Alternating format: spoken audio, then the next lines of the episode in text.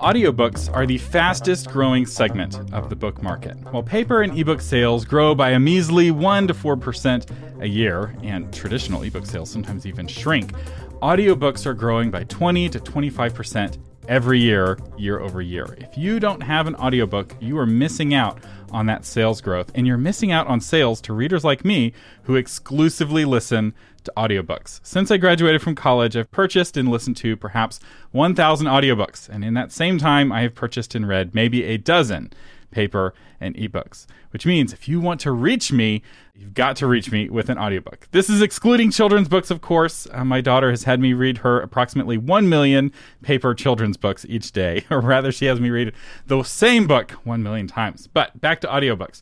Just because you have an audiobook, that doesn't mean that people are reading it. While the audiobook haystack is much smaller than the ebook haystack, you are still competing for attention with hundreds of thousands of other books. So, how do you market your audiobook and how do you do it effectively? Well, that's what we're going to talk about on this episode of Novel Marketing, the longest running book marketing podcast in the world. This is the show for writers who want to build their platform, sell more books, and change the world with writing worth talking about. I'm Thomas Umstattd Jr., CEO of Author Media, and today we have a special guest. He's the founder and CEO of Audivita Studios, an audiobook creation and marketing firm. David Wolfe, welcome to the Novel Marketing Podcast. Tom, it's great to be with you. Thanks for having me.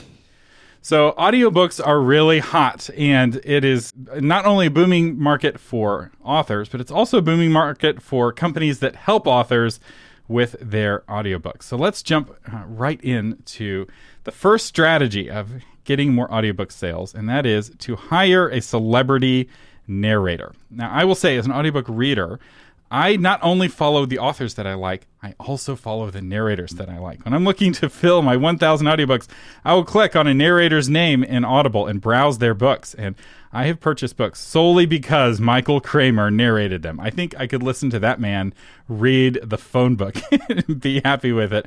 So, what are some tips when it comes to hiring a celebrity narrator? There's a performance art, particularly with the fiction side of the market, which I know you're more um, uh, active in yourself and the capacity for authors to do that themselves is, is probably not nearly non-existent you really do need an actor to pull off the narration the changing of character the emotional content the action sequences the pacing it really takes a skilled actor. So, aside from the fact that they're a known name, like you mentioned, that may attract more listeners, more buyers to buy, just the technique required to pull off an audiobook can be much better handled by bringing in a celebrity.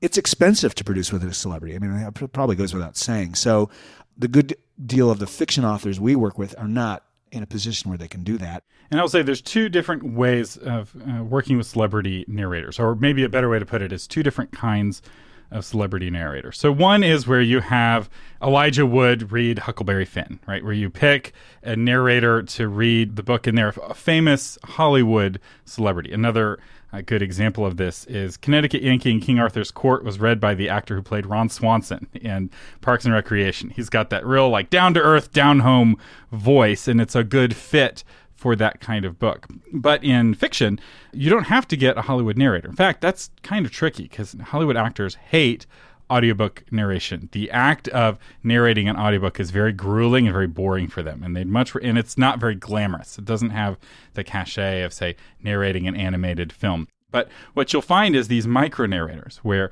one narrator does all of the books in a micro genre, so or all the top books in a micro genre. So there's a couple of narrators who do military science fiction, and when it's a space battle and it's you know a top selling space battle, there's probably sixty percent chance it's going to be one of these two or three guys reading that space battle. And for somebody who reads a lot of military science fiction, like I do, the fact that you have that narrator tells me one, you're familiar with the market. You've done the research of the other books in your market and you're you know paying attention. And two, it tells me, well, gosh, if you can afford this narrator, there must be something about your book, or if this narrator has chosen to work on your book because savvy narrators are very careful with their brand and they try to stay close to their brand because they know they're building that reputation where they bring their own audience to the audiobook. Now, I will say, it doesn't have to be a celebrity narrator. This is just one of the strategies. And for nonfiction, maybe the better strategy is to become your own celebrity narrator. Well, I love that. And that's, you know, you're right down the middle with us, Thomas, on, in terms of how we work and what we, what I typically will say to a narrator who is an author uh, that is a uh, speaker as well. They're a consultant. They are what I call the voice brand or the voice of their brand. And, you know, it's really the same argument around positioning on a podcast. You're the voice of connectivity to your market. So it makes sense that you would be representing, you know, your material, your content, and getting it out to market. People feel like they know you. They, they'll more likely to hire you for a keynote, let's say. So that's, that activates that whole side of the marketing spectrum, as you've alluded to. That's right. And nowadays, with how easy it is to get people to hear your voice, chances are the first time they've heard your voice is not in your audiobook. In fact, it's now so much with webinars and with podcasts and with YouTube videos and recorded speeches. They're expecting your voice if it's nonfiction, often, uh, because they've already heard you on stage. And I will say, uh, while a celebrity narrator is really helpful for fiction, it can be sometimes a little jarring. I want to hear Malcolm Gladwell read Malcolm Gladwell's book because I listen to Malcolm Gladwell's podcast, and Malcolm Gladwell narrated his other books. And sometimes when an author switches, you know, they normally read their books, but they have somebody else read their books, it can be a bit jarring, even for fiction.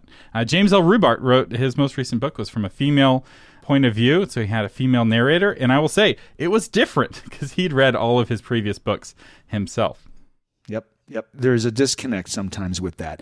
I've talked to um, some of our clients had done a previous audiobook, and they will tell me that their fans, uh, you know, air quotes, fans, had a reaction to exactly that disconnect. They, they didn't feel like they were as connected to the author the way they would be. This is a very intimate medium, much like the podcast world. So, yeah. So the narrator of the book gives the reader a second reason to say yes to the book. And there's a certain kind of narrator they're expecting. For nonfiction, it may be you.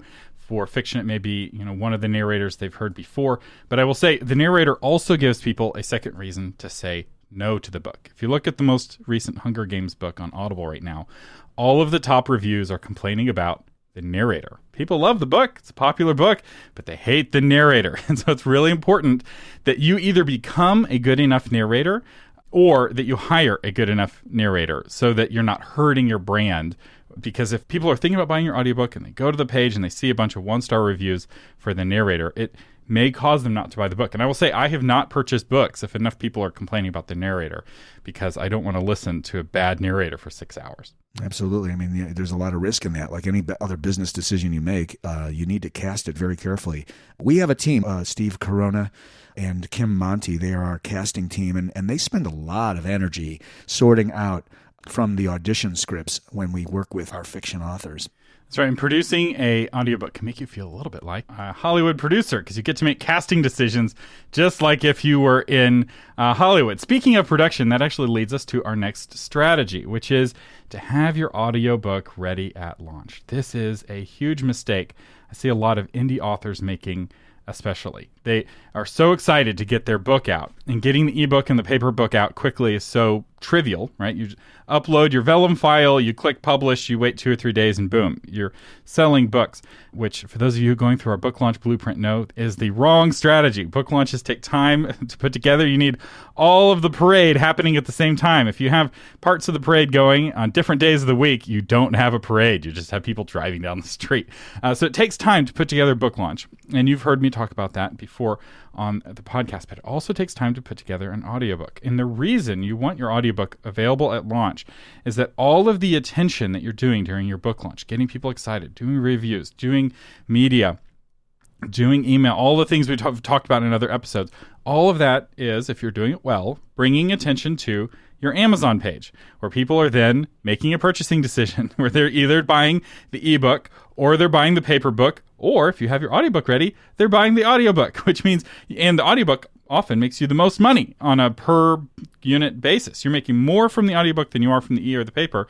And so, why wouldn't you have that at launch? If you wait until after all of that excitement, all of that attention, all of that energy is gone, and then you launch your audiobook to an empty room, don't be surprised if no one gets excited for your audiobook. And I know this because I made this exact mistake myself. Now, to be fair, I wasn't planning on doing an audiobook at all, but I eventually made one, and the audiobook did not set the world on fire because we launched it a year or so after the book came out. Yep, yep. No, it's true. And we've worked with uh, authors having this exact conversation. When should I do it? Um, there is a nuance now and I think some of this has to do with you know we're sitting together in, in, the midst of COVID, and there's been some interruptions in all businesses. But the distribution platforms that uh, we rely on to get books live to market on the audiobook production side uh, there's a lag. It used to take about 14 business days to go live on the main one, which is ACX. Now it's taking uh, considerably longer, sometimes 30 or 45 days. So there is a nuance to this timing thing you're talking about. But generally, conceptually, I am of the agreement that you should launch all of them at the same time. There, there, I've heard an argument that, oh, doesn't it give you another pop after the fact? But I think, as you're saying, and I can see uh, that you're nodding your head, uh, Thomas, the, it, the truth is, is that that's a rationalization. It, the customer driven decision that you pointed to, you've got you know all the different versions on your Amazon page. Let the consumer make the choice about how they want to consume your content. If the audio is not there, you might lose them con- entirely because they don't feel like they have time to sit and read, which is the reason the audiobook market is growing from 20 to 25% year over year. So that's the case. Yeah, this is the same rationale I heard 10 years ago from publishers who are like, we're going to release the paper book first and then we're going to release the ebook a month or two later because we don't want to cannibalize the paper sales with ebook sales. And that sounds so stupid to us now, right? We have the benefit of hindsight to realize that people prefer a format and and think about this. Not everyone even has a choice, right? If somebody's a busy CEO and they just don't have time to read and they're listening, that's their only format. If somebody is older, they have maybe have poor eyesight and they can only read on the Kindle, they're not going to buy your paper book unless you've got a large font edition, which if you're you don't. Nobody's doing that anymore because the Kindle's so good at making the font size exactly what it needs to be for the reader. And so for an older person or for somebody with failing eyesight, Kindle's really popular, which is, by the way, why Kindle users skew older. So there's this myth that the kids are reading on Kindles, and that's not true. Kids actually prefer paper. It's uh, the older you are, the more likely you are to prefer a Kindle, and the more likely you are to be able to afford buying a separate device just for reading books. It's not to say young people don't read books, but they they have that preference. And really, if you want to have followers, you need to be a servant. And what better way to serve your readers than by giving them your book in the format they want? And it makes all of your promotion that much more effective because the percentage of people that would have bounced from the page, like I do, I, I bounce from a page if it doesn't have an audiobook. And there's another aspect of this that's really key. There's an author that I've read every single one of his books when he has a new book come out, Amazon sends me an email saying, "Hey, this author who you read every one of his books has a new book." I did not get that email for his recent, most recent book. Do you know why? He didn't have the audio at launch. So I got an email from somewhere else. I got an email from Goodreads, which did send me the email. I was like, Ooh, I didn't know he had a new book out." Go to his Amazon page. There's no audiobook version, and what do I do? I leave. He could have had my $10 for my audiobook credit and he lost it. So there's a huge penalty, and that idea of a second bump. I next time if you hear somebody tell you that, just say, "Show me the numbers of the bump." I want to see that that it exists in real world and isn't just your hope and your excuse for why you got the book out late. Our third strategy for boosting your audiobook sales is to promote your paper book. Believe it or not, people often, if they really enjoy a book, want to own it in multiple formats. And this is not just true with the paper book, but also with the ebook. And especially now with Audible, people can read the ebook and then switch to the audiobook and pick up right where they left off and switch back. So, uh, David, why is this such a powerful strategy? Well, I think you've you've hit on it exactly right. You may have time. I think the consumer may want to switch back and forth. That just seems intuitively something that some consumers would want to do and do the syncing that you uh, you just talked about.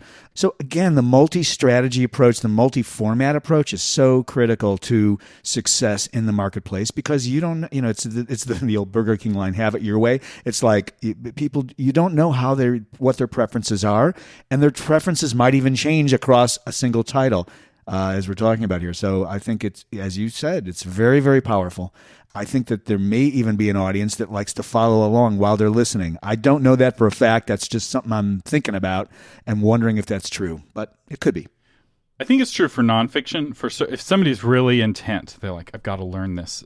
They want to have the to be able to listen, but they also want to be able to interact with a physical book, and they want to be able to highlight. They want to be able to mark up. And I will say this mostly goes the other way, where people who buy the audiobook and if they're really loving it, they'll then go and buy the paper book.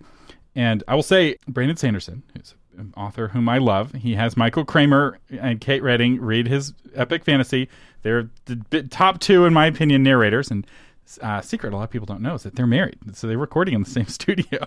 And when he did his Kickstarter about uh, his uh, Way of Kings book, who did the narration for the Kickstarter?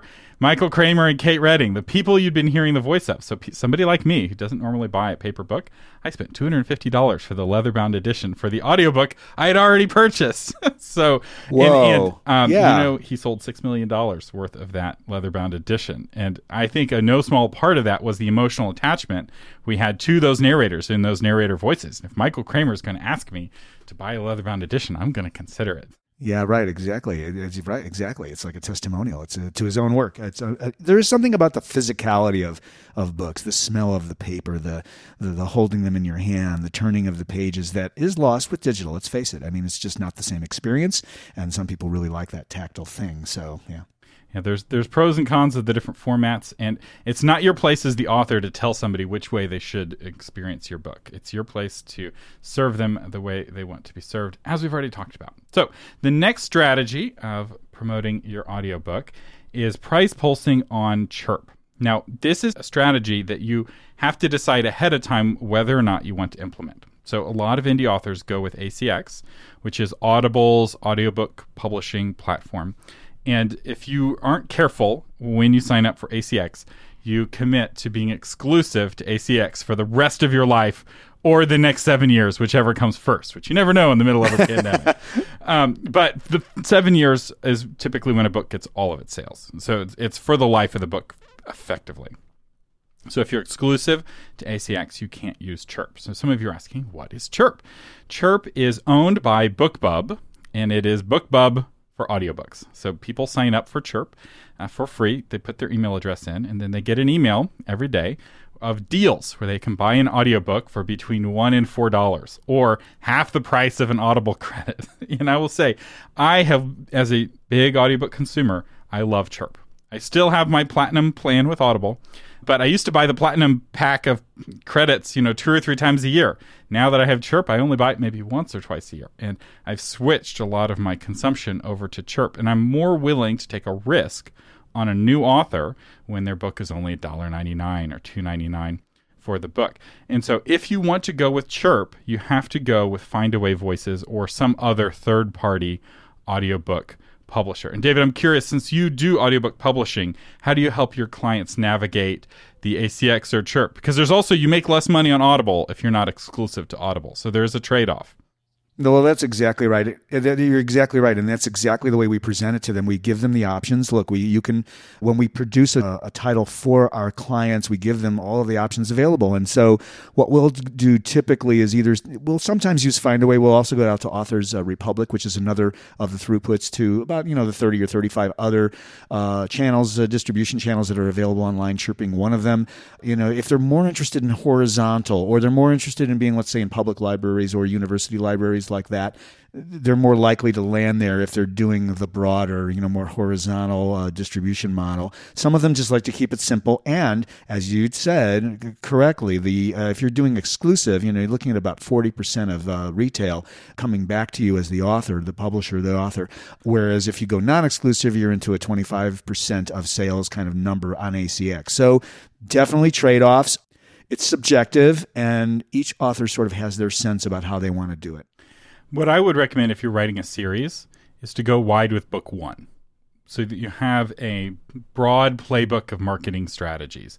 And yes, you're making less money on that book one because it's in a bunch of different places, but then you might consider going exclusive with Audible for the other books. That said, you're going to potentially alienate somebody who is like, I hate Amazon. I refuse to use Amazon. They're not going to be able to buy from you. That said, I think most people are agnostic like I am and they're just looking for the best price.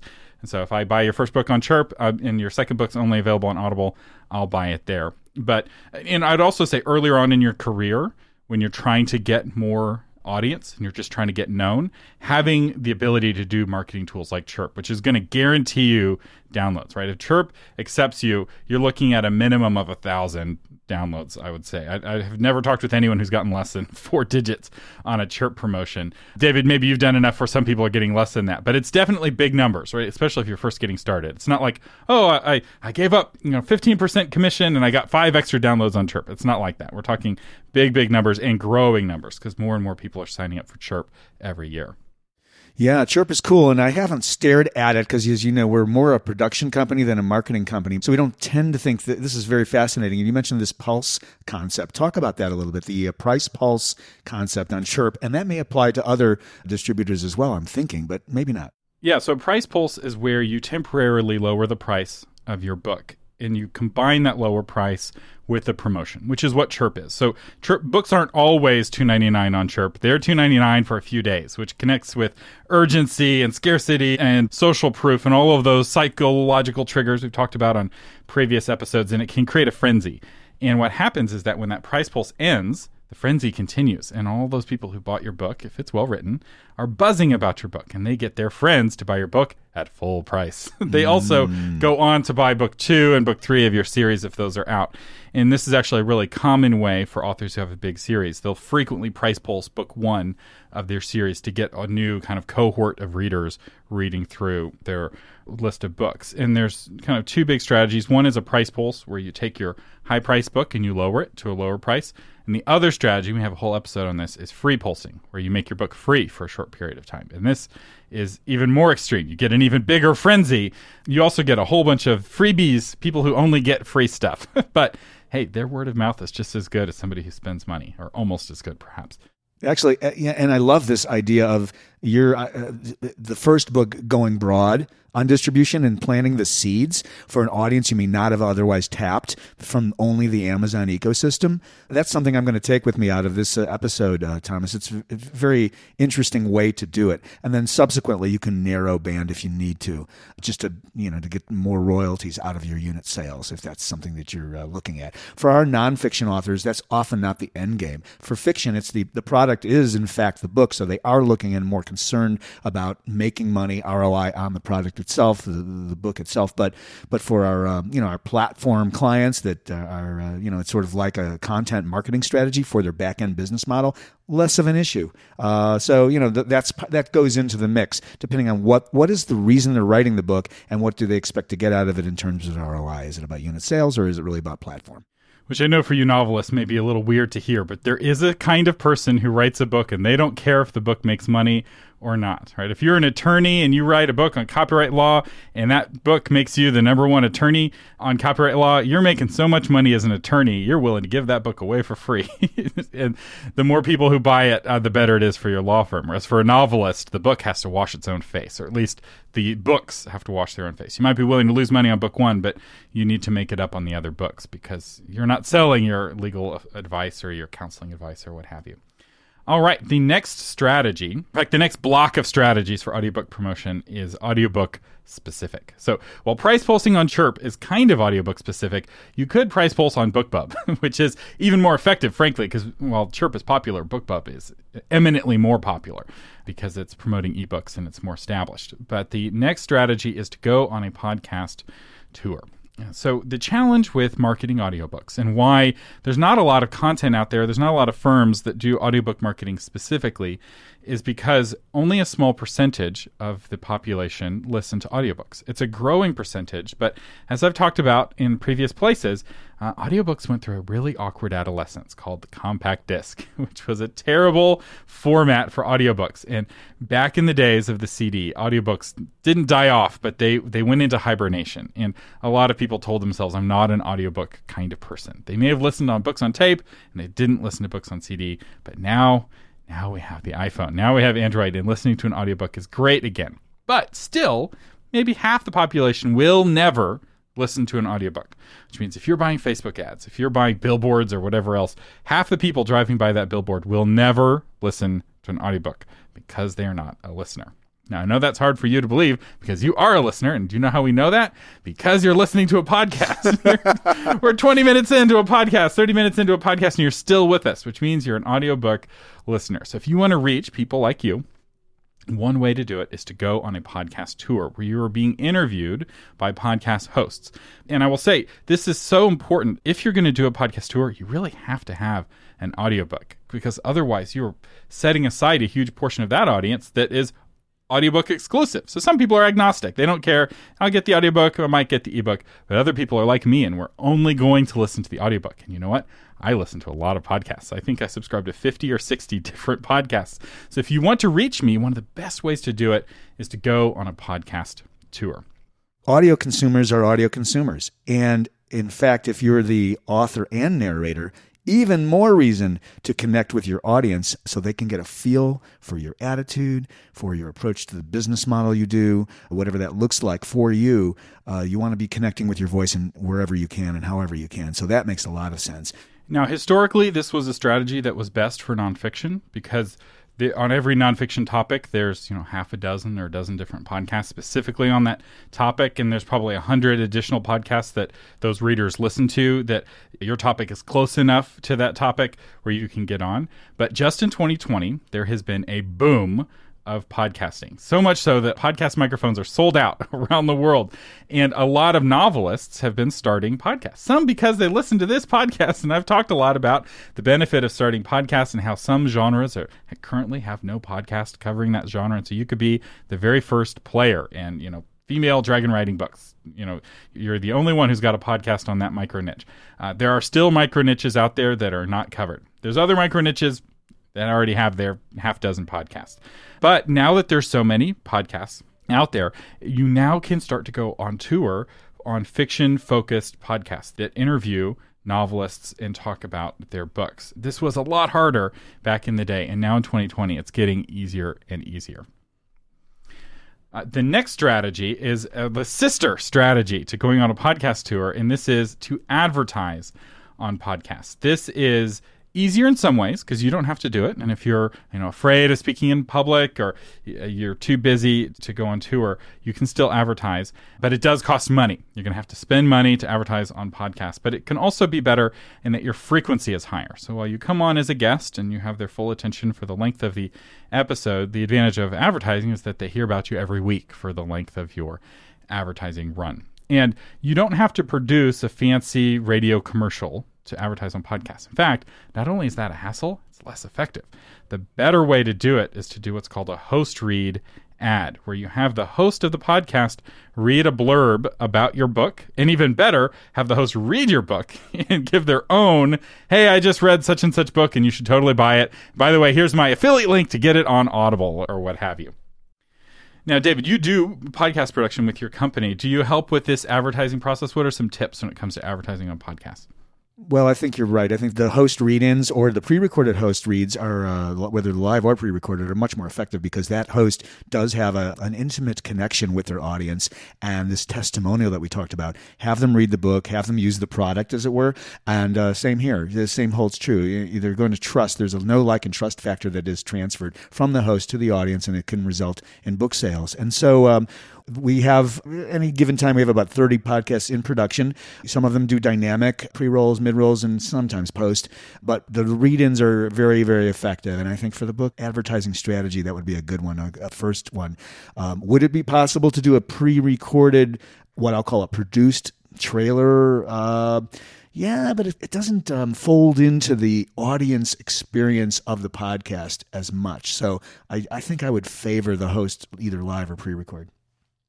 And people are always asking me, what's the hot tactic right now? What's the tactic that nobody is doing? And I'll tell you, nobody is doing this. no, no author that I know of is actively going out and buying ads on podcasts. And maybe it's happening some in the nonfiction space, but it's very rare. Everyone's buying Facebook ads. And you know why they're buying Facebook ads? Because there's a course on how to do it. But no one's doing this because there's no course. No one's making money helping authors uh, advertise on podcasts. And so I'll say, this is your chance. You can be the only bidder. There are fiction focused podcasts that maybe don't have a big audience, but they have your audience. And when you approach them to buy a sponsored ad and do a host read, you may be the first ever author to approach that podcast host and you're bidding against no one. You are getting the lowest price that anyone is ever going to pay for ads on that podcast because a year from now, once people listening to this podcast chat on Facebook groups because I know that's what you do, the price is going to go up. So this is your chance to really take advantage of this strategy. And while I love it when patrons sponsor and we do a, a patron read at the end of every episode, advertising on a kind of a generic podcast like this isn't where you want to advertise. Or it's not going to give you as much bang for your buck as advertising on a podcast that specifically targets your specific audience. And I will say it's, it's very interesting. None of the people who've written book marketing books have become patrons. they're, they're, not using this strategy. Even the authors of the marketing books are not using the advertise on podcast strategy for promoting their book and promoting their audiobook. All right, now it is time for the seventh strategy to boost sales to your audiobook, and that is to host your own podcast. This is how you become your own celebrity narrator, where people are used to hearing your voice in their head and they want to hear your voice in their head for your audiobook. This is interestingly one of the original ways of monetizing podcasts. Back 10 years ago, 15 years ago, when podcasting was in its infancy, podcasters commonly would write books based off of their podcasts in both fiction and nonfiction and see those books become New York Times bestsellers. This is a tried and true path to the bestseller status. It's not used by many authors because starting your own podcast is a lot of work. It's also a lot of money, and people don't like spending money, but it does work and has worked for a long time. And David, I know this is something you know a lot about. So give us some hosting your own podcast tips. Well, we work with a lot of uh, thought leaders that decide to embark on this. And it is an amb- ambitious project. And I've sometimes uh, it's very important that you know going in it will cost money it will take time to do it'll take some thought and planning the, what we like to call the listener experience. And uh, it's it really is about building a platform for all things you not just the book perhaps but everything you think about it might hold to be more valuable to the nonfiction uh, authors. I think about this because they're typically building a back end business strategy. So the book is one of several components. The podcast would be yet another. But uh, connectivity of voice to market, no, yeah, that's a no brainer. It's perfect. Um, unpacking subject matter in the nonfiction book that you wrote, or it could be the fiction book, and having conversations that are more dynamic with guests about that cool strategy, really brilliant because you're unpacking things. You're having lively conversations on a podcast. So it's it's uh, it's a strategy that I think could be really powerful. But again, cautionary thing is you need to be able to show up like weekly or minimally every other week. Any less than that, you're just not going to build a momentum. You need to really be effective as a podcast host. That those would be some of my ideas around this. So I'm going to push back on a little bit of that. We can have a bit of a discussion. So I would say the place to start is with your audience you need to ask the question what are my target readers wanting? What questions do they have? What points of pain do they have? And this may mean supporting your competitors right? If you you start a podcast on you know female protagonist dragon writers that may mean having the authors of other books who also are writing female protagonist dragon writers that are competing with yours right? You're in the also boughts but it doesn't matter because you're attracting that audience I agree completely. Yeah, apart and different. And even for the nonfiction authors we work with, bring your peers on. Have you know heated discussions about things you know create that conversation perhaps uh, some conflict or discourse within the framework of that that's going to be attractive to a listening audience around because they're interested in the subject overall. And there you are. You are the host of the show. In effect you could argue you're controlling the conversation. You're positioning yourself as authority online which is really a lot of what you want to do with a podcast in terms of the platform development thing and you're gathering your tribe. Now, I will say one strategy that works and has worked for a long time is the audiobook strategy. It, I feel like it, it went out of style because it was so much work, but Scott Sigler did this very successfully to hit the New York Times bestseller list over and over again.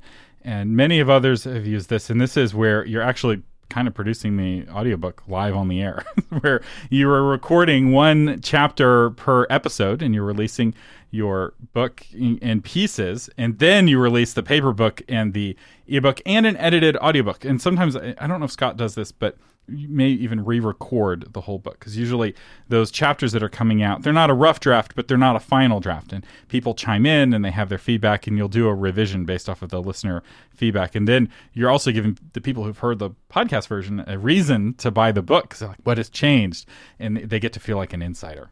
Well, yeah, I love that uh, idea about triggering off the audience uh, as well, and uh, possibly revisions. But as well, um, there are very strict audio requirements for a release within the ACX ecosystem or even the others. So you just want to make sure if you are actually recording live as a podcast, make sure that you've got someone who understands what those specs are and how to do them, like noise reduction and the format of the files has to be just so at a particular sampling rate. A lot of technical stuff that we won't get in the weeds with today, but just make sure you, are working, uh, you have the ability to remaster it so that it's acceptable and not rejected by uh, the ACX or the others. That's just a little bit of caution around doing live uh, pod uh, pod. Uh, what did you call it? Podio. Podio book. Podio book. Thank you. It's actually the first time I've heard that morph of a word. That's beautiful. It's an older term, sir, but it still checks out. I love that. That's what we called it 15 years ago. We called them Podio books. There was a website, podiobooks.com. One, one way to think of it, there's a different quality expectation. Podcasts are kind of like TV shows and uh, audiobooks are like movies. And most TV shows don't have the quality to make a movie without changing a lot of things. But if you are making your TV show Star Trek The Next Generation, where you're spending a million dollars on every episode, guess what you can do? You can make a movie on that exact same set. And so just keep that in mind if you are creating a podcast. You really have to create a top shelf podcast. You can't just be talking to a $50 blue snowball and hoping everything will work out. with the dog barking in the background. Yeah, right. So, yeah, listen to my podcast on creating a podcast. Get my gear guide. Uh, that's a free guide, and don't get the cheapest option. If you're going with the audiobook strategy, you want to go with either that mid-tier option or the most expensive option, which really is audiobook level gear, and that will set you on your way. You'll still need to learn about you know ACX's rules, and one option is you can hire a company like Audivita. I imagine you do this, and I know uh, others will take that podcast audio and give it some love. Make sure it's the correct number of LUFS and you know the um, levels are compressed at the right way and handle that technical aspect of it. Yes, indeed. Yeah. So where can people find out more about Audivita? Audivita, uh, A-U-D-I-V-I-T-A is the name of the company, and uh, we're at audivita.com. There's a contact us page. That's the, probably the best way to get me. Uh, you can also send an email to dwolf, D-W-O-L-F, like my first initial and last name, at audivita.com. That's the best way to do it. Thank you. All right. We will have links to their website, and we'll also have links to the other websites we mentioned in this episode, like Findaway Voices and Author Republic. Just check the show notes at authormedia.com. David Wolf, thank you so much for joining us today on the Novel Marketing Podcast. Great to be with you, Thomas. Thank you. Our sponsor today is my course, How to Get Booked as a Podcast Guest. If you want to go on a podcast tour, this course has everything you need to do it from how to find podcasts to book, from templates on exactly what to say to get them to want to book you, to how to nail that interview. It's got media training from my over a decade of experience in podcasting and in radio. And the goal is for the interview to go so well that they want to have you back and recommend you as a guest to their podcasting friends. This is an incredible strategy, especially if you have an audiobook. You don't need to pay a PR firm $3,000 to schedule your podcast interviews. You just need to know the secrets of pitching podcasts yourself, and that is what this course teaches you. And if you are a patron of the Novel Marketing Podcast, you get the course How to Get Booked as a Podcast Guest for 50% off. So becoming a patron is well worth the investment if this is a course you plan to get. Not only that, but some patrons also get access to my podcast host directory, which is a directory of over 100,000 podcast hosts and their email addresses and their websites, which will help you find podcasts to email. So it's a perfect combination. It's like peanut butter and jelly. The course, How to Get Booked as a Podcast Guest, teaches you how, and the podcast host directory gives you the what. And you get them both if you become a patron first and then get the course, How to Get Booked as a Podcast Guest. And of course, we'll have a link to the course in the show notes, as well as a link to becoming a patron if you're not a patron already. If you are a patron, you can find your discount link at the top of the Novel Marketing Patreon page. Just log in. Only those who are logged in are able to see it, and that will activate the discount code. Speaking of patrons, our featured patron today is Lauren Lynch, author of the Time Drifter series. Explore ancient civilizations from a Christian worldview in the historical fantasy Time Drifter series. And Lauren, thank you so much for being a patron of the Novel Marketing Podcast. I really appreciate you helping keep the show on the air. And if any of you are curious about her series and want to do some time travel, we'll have links in the show notes. If you can't afford to become a patron but you still want to help the show, you can just share a link to this episode in a Facebook group of other authors who you think would find it helpful. Hi, Thomas. This is Deborah Torres, and I am the author of The Forbidden Gift, which is due to be published in May of 2021. So, one of the things that I learned in the novel marketing podcast, it was something really small, but it really meant a lot to me, was when James L. Rubart said to create a video pitch. And I thought that was a really great idea and actually ended up doing that. Um, I write Amish fiction. So we went to a barn uh, with complete with uh, roosters and hay bales and uh, went ahead and did a video pitch with that background and that setting. And I had my agent add that to proposals to publishers. And I believe it was effective. Tons more things I could mention, but that's one thing that if you hone in on something specific that comes to mind. Thanks and God bless. Bye. You've been listening to Thomas Umstattd Jr. and David Wolf on the Novel Marketing Podcast. To find the blog version of this episode or to get new episodes delivered to your phone automatically, visit novelmarketing.com. Thank you for listening and live long and prosper.